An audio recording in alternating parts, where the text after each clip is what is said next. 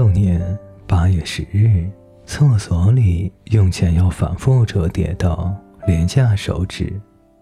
上厕所是很隐私的事，男生在公共厕所只有在大便的时候才有单间的待遇。从上小学开始，我就尽量不在学校上厕所。这种想法会很奇怪吗？最尴尬的是，高中的时候，厕所是操场一角的砖房，大便的地方连门都没有，所以除了拉肚子，我都是自习的时候才去。有的时候，你大便的时候，隔壁也会有人大便。有些人喜欢咿咿呀呀的唱歌。有的人喜欢噼咔噼咔的发消息，有的人喜欢呲啦呲啦的翻报纸。最奇怪的是，有些人会从鼻子里发出很满足的声音。我一直觉得公共厕所都应该用蹲便，可是澳洲几乎没有蹲便。我觉得这很可能和他们太懒了有关系。刚来的时候上厕所。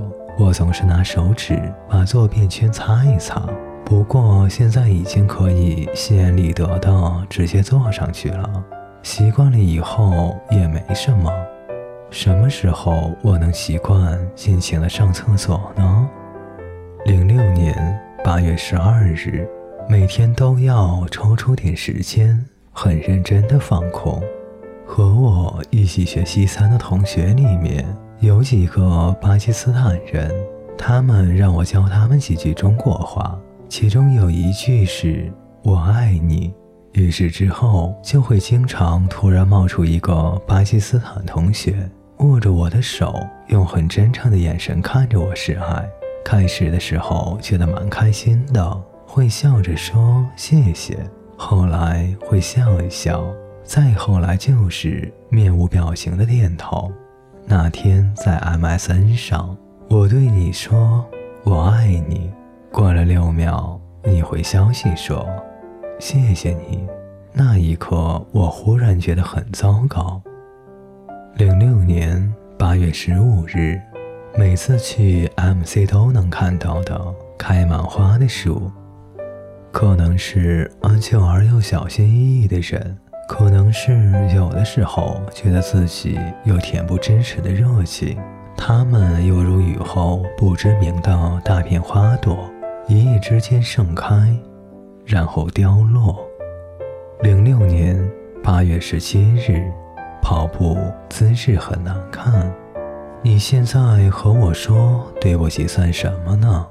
是你在请求我的赦免吗？还是你只是想让自己好受一点？好吧，我原谅你了。你走吧，这样可以了吗？还是还是连我对你的原谅，你都觉得来的太晚了，而不那么有效呢？零六年八月十八日，啦啦啦，亲爱的不二。生活好像是在电影院里看电影，你不一定要从头到尾的目不转睛的看，和坐在旁边的朋友小声嘀咕几句，或者吃个薯片、玉米花，甚至上个厕所，这些都是我们看电影的时候经常做的事。可是毕竟用的不是视频播放器，不可以暂停，不可以后退。也不可以重来。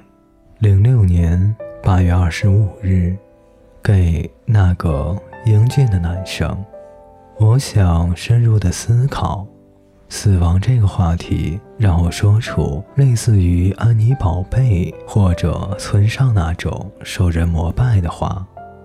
可是呢，总也没有那样的句子蹦出来。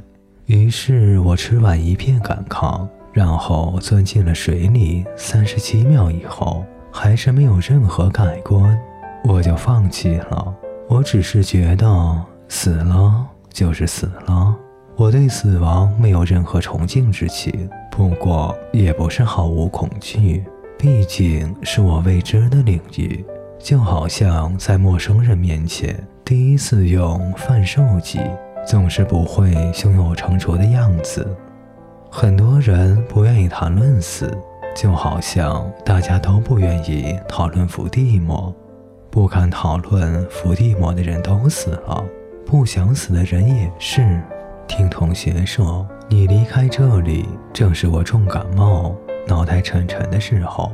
我们似乎没有说过一句话。对你的印象也仅仅是隔壁班有漂亮女友的英俊男生。请走好。这样。零六年八月三十日，如果我喜欢你，你就可以亲我。欧文说：“O R Z 是退下，O R Z 是上线领赏。最近都下午四点左右放学回家，不知怎么的，每次回家都要倒在床上睡一下，于是每天就这样凭空多出来一个小时。”对周遭事物的感知，我在很认真地思考一个问题：流星本身如何许愿？晚上做梦和一个女生在街上撑伞，可是醒了以后却怎么也想不清楚她的样子，连是否有下雨也不得而知。